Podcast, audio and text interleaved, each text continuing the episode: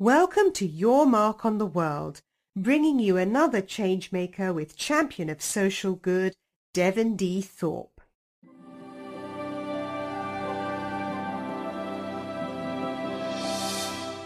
Hello, everyone, and welcome to the Your Mark on the World show. I'm your host, Devin Thorpe. I'm a Forbes contributor covering social entrepreneurship and impact investing, and we have a remarkable guest today, Dr. Sudip Bose, who is a practicing emergency room physician. He's uh, uh, on television regularly. He's also a, a decorated war hero, war hero, having received the Bronze Star and was recognized also as a CNN hero, in part for his role in treating Saddam Hussein after uh, his capture from the spider hole, and for having served one of the longest tours of duty in the field uh, since World War II among physicians. So, uh, Sudip, welcome to the show. We're glad to have you. Thanks, Devin. Great to join you. Well, Sudip, one of the great things that you've done is to launch the uh, Battle Continues, uh, an organization to help veterans improve their health. Tell us a little bit about the work of this organization. Yeah, it's a passion of mine. Um, as the name implies, when a veteran returns from combat, the battle still continues. So, although they may not have a scratch on their body, an abrasion, uh, there are many struggles they face, and we as a society need to look out for them, and that's my motivation to starting the battle continues. And what we try to do is we take veterans who are injured physically, mentally, who need help, and uh, perhaps they're not getting that help, or they're stuck in a system where they're not getting that help. Uh, I connect them to civilian physicians or anyone else, medical providers who can help them. So I, I'm connecting need to provider? I mean, this is such important work because there are so many thousands of, uh, if not millions of veterans who are struggling with a variety of issues from uh, amputations, which have become extraordinarily common in this, uh, from from IEDs that are blowing off uh, legs and arms, and uh, to also having the uh, uh, PTSD and other issues. Uh, we have a, a, tragedy in our country of, you know, 40 or 50,000 homeless veterans. It, what you're doing just seems remarkably, remarkably important. Can you give us some examples of, of specific cases or projects or things that you've done to help? Sure, sure. And I'd start by saying that yes, you know, when you made that statement, we do have a lot of amputees and people injured with PTSD, but we have to keep in mind that in prior wars, like the Korean War, for example, which isn't too long ago, uh, when a soldier suffered an amputation, it was pretty much a death sentence. They were going to die. And now, you know, these soldiers are making it back and they are surviving. So, yes, we have more amputees, but you can look at that as a good thing. No. You know, you I don't know if good is the right word, but um, but there is a there's certainly a silver yeah. lining here, isn't it? They're not dead. And and you know, as far as the mental battles are concerned, these people didn't survive to have mental battles in the past in prior wars, and or if they did, they weren't recognized and weren't treated by society as well as they should have been. You know, for example, in our Vietnam veteran.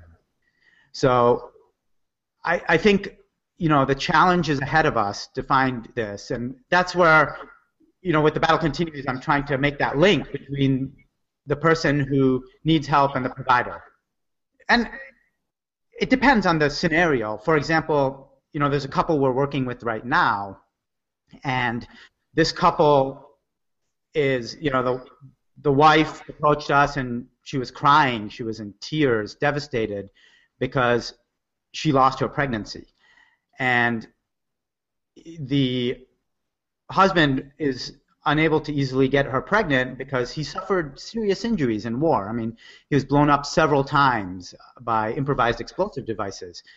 So here's an example of if you can connect them to an in vitro doctor, you can make her a mother, make him a father, and make that connection. So that's one example. There are several examples. Um, I, I, am very proud that 100% of the donated dollar goes to veterans. So, you know, the administrative, you know, I put food on my table as an emergency physician. I still practice actively, and with other educational companies I own, but 100% of the donated dollar to the Battle Continues Online will reach the veteran. And this is a big way that the listeners out there can make a difference for couples like this or anyone else who's suffering. I, want to step just a, a half a step back because Sudip, one of the things that is really remarkable about you and your experiences, your practice of medicine today, I, I've got to think that you learned a lot, whether you intended to or expected to or not, that you learned a lot in your military service that is re- relevant to your work today. Is that the case? Am I, or am I misunderstanding what a doctor does in the in the field? Medicine has advanced greatly, and you know what?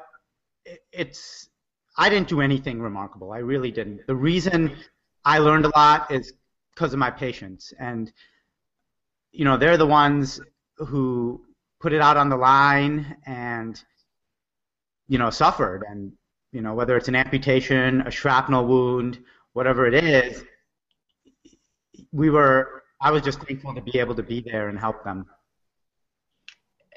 How often did you see uh, injured patients when you were in Iraq?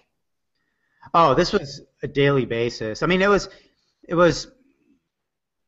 You can't predict it. It's very unpredictable. It's like being on call, 24/7, seven days a week, more than 365 days. I ended up doing a 15-month combat tour, and you know there are moments of quietness where you're in between patients and you're out there, and then moments of sheer terror where an explosion occurs and patients come in by the dozens and dozens, and you have to provide care for everybody. So it's unpredictable, but unfortunately, the injuries were high. And we provided medical care for soldiers and unfortunate Iraqi civilians who were in the wrong place at the wrong time and suffering from problems with life, limb, or eyesight. Now, well, you had a re- really remarkable experience. We ought to just spend a, a minute on your exposure to uh, Saddam Hussein. What was your experience in treating him? How did you find him? Uh, what was that like? It was an unbelievable experience. I mean, the military and the training in medicine trains you very well to just focus on your mission. So at that time, the mission was take care of a patient and provide the medical care in the same manner that you would any other patient. And it doesn't matter, you know, what you feel, what you think. You know, we're not the judge, the jury, the executioner. But as far as a message to anyone listening, you know, how does taking care of Saddam Hussein as a patient benefit others? I think there are important lessons to be learned from it. And, you know, whether it's lessons of how to stay focused, how to separate from your internal emotions and do your job, things like that. I mean, these are messages that I try to spread when I speak publicly and try to raise funds for veterans and help them. Well, it is uh, a, a, remarkable moment in history, certainly, to have been uh, a part of that whole process. So I appreciate you sharing. Why, why do you care uh, so much about veterans? I mean, there are a lot of people that have remarkable experiences in, in battle and war. A lot of people have served, uh, but they don't end up uh, launching nonprofit organizations. Why, why do you care so much? I, I think it's human nature that we attach to philanthropic causes that we have seen or affect us. We see it all the time. You know, someone's loved one is affected by breast cancer, for example, they're motivated to go run a 5K to raise funds for breast cancer. And, you know, obviously, I saw incredible heroic acts in our soldiers, and it's one thing to hear about something and it's one thing to actually see it. And that's what drives me. You know, for example, you know, we're always told don't text and drive, right? We know this. Don't text and drive. We're out there texting and driving, a lot of us.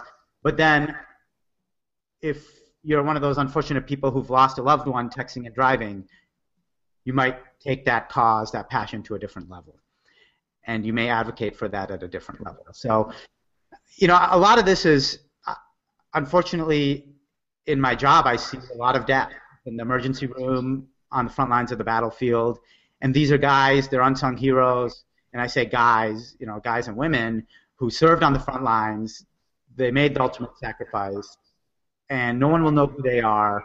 They're unsung heroes. And we need to just recognize this society that everything we do or have because of this unknown person we've never met, we've never meet.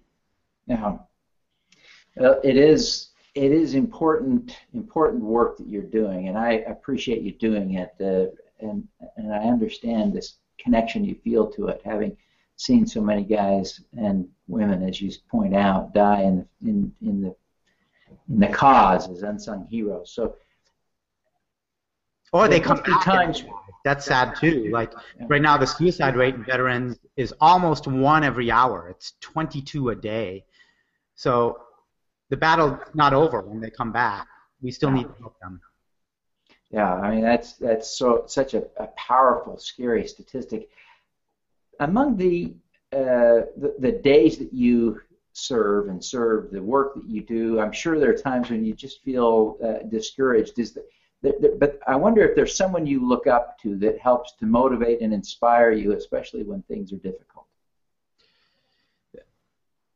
I'm always thankful to my mentors and my supporters who's helped me get to where I am today. But I would say my my real hero, the person I admire most, is the unknown injured veteran. And it's just when you see what they've done, and you know, for those of us listening right now, this seems like an obvious answer. Like they made a sacrifice and we can do what we do, have what we have because of that. But it goes deeper than that. I mean, the injured veteran is my hero because, you know, let's look back at history, for example. You look back at the Civil War. Before the Civil War, there were no hospitals, they didn't exist. There were many casualties in the Civil War. We recognized we needed to start hospitals. In World War I, because of the unknown injured veteran who we'll never know, never meet, never know their names, we learned to hang blood. And blood transfusions benefit our society today. In World War II, we learned about penicillin. Penicillin is a great advancement for society. Um, Korean War, we learned about air evacuation, how to evacuate patients from the battlefield to increase survival.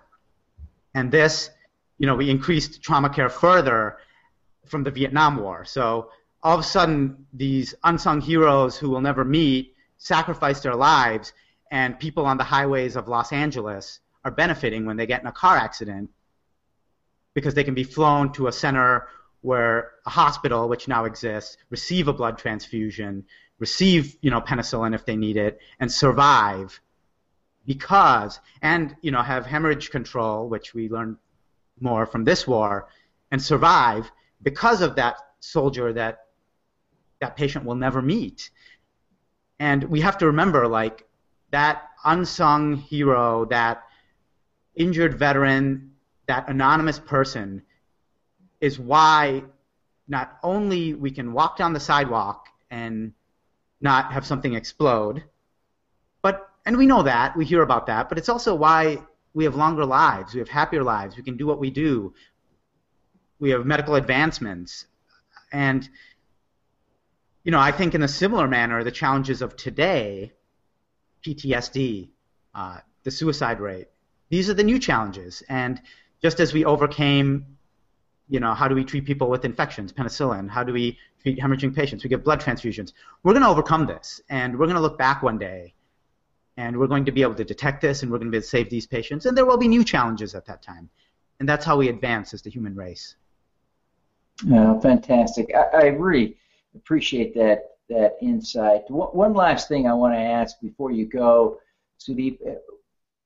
You've been remarkably successful, young as you are, uh, and you've done a lot. You've had a lot of impact. Everyone who's watching today wants to have more impact, do more good. Give us one good tip that we can apply in our lives to do that, to have more impact. Let me let me tell you a quick story, and I think this story will help drill home that point to the question you're answering or asking. Um, when I first got into Iraq, one of within you know the first few weeks, we had a very devastating day where uh, we had a huge explosion, and it was in the streets of Iraq. There were about a dozen suicide bombers in the crowd. They detonated, and there were hundreds and hundreds of people just lying on the ground. They're moaning, they're screaming, they're bleeding. And you know, I was the only physician on the scene. I had a handful of army medics and limited resources and personnel. And my challenge was, as I looked at the gaze, you know, gazed on the the image of bodies everywhere, is how do I treat everyone? And I can't get to 150 bodies. And what I recognized was, as I looked around, the medic who I was with were tying tourniquets, they were starting airway devices, and I was so grateful at that moment that I took the time to train those medics. And by doing so, I multiplied myself. So even the patient I couldn't reach, I was able to multiply myself, and we were able to maximize the outcome that day. So in order to make a broader impact, I would suggest to the people out there multiply your strong skill set. Whatever your strength is, multiply it. You know, build a team, multiply yourself, and you can have a bigger reach with that, whatever that passion is. And for me, it's health education and it's taking care of our veterans. And, you know, I you can do that through excellent, you know, media opportunities such as this, where, you know, by sitting here, I can reach thousands and thousands of people, and I've just multiplied that knowledge set. So I think that's huge. And as a doctor, I would say really stay educated about your health because no matter what your passion is, if you're not healthy and you lose your health, you can't make a broader impact with that passion. So, you know, a couple tips there of how to make a bigger impact. Well, fantastic. Sudip, before you go, and we, we're so grateful you came and, and took the time to be on the show today, but tell us a little bit about how people can uh, learn more about the battle continues and support what you're doing there. Yeah, I mean, please don't hesitate to contact me. I, I'd like to help however I can.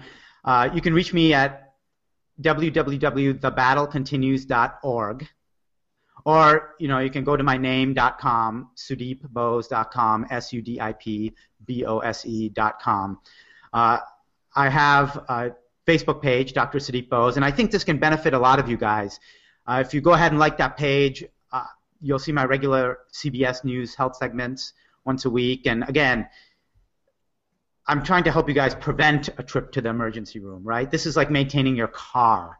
If you take it in and you get it checked up every now and then, and you're knowledgeable about it, then it doesn't break down on the side of the road. You don't end up in the emergency room. Your body won't break down. So, you know, you'll get health tips. If you want to connect to me on LinkedIn or Facebook, uh, let's connect. Uh, you know, hopefully my health t- tips can benefit you.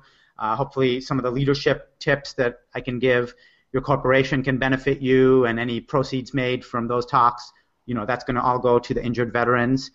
Um, I'm here to help however I can, and just keep doing what you're doing. Follow your passion, and you know, Devin, thank you. Keep doing what you're doing, and everyone out there, find that passion, and let's try to make our micro dent in this world. Fantastic. Well. Uh, Sudip, thank you very much for taking the time to be on the show. We wish you every success in the work that you're doing. Thank you, and everybody support a veteran today. All righty. Let's do some good.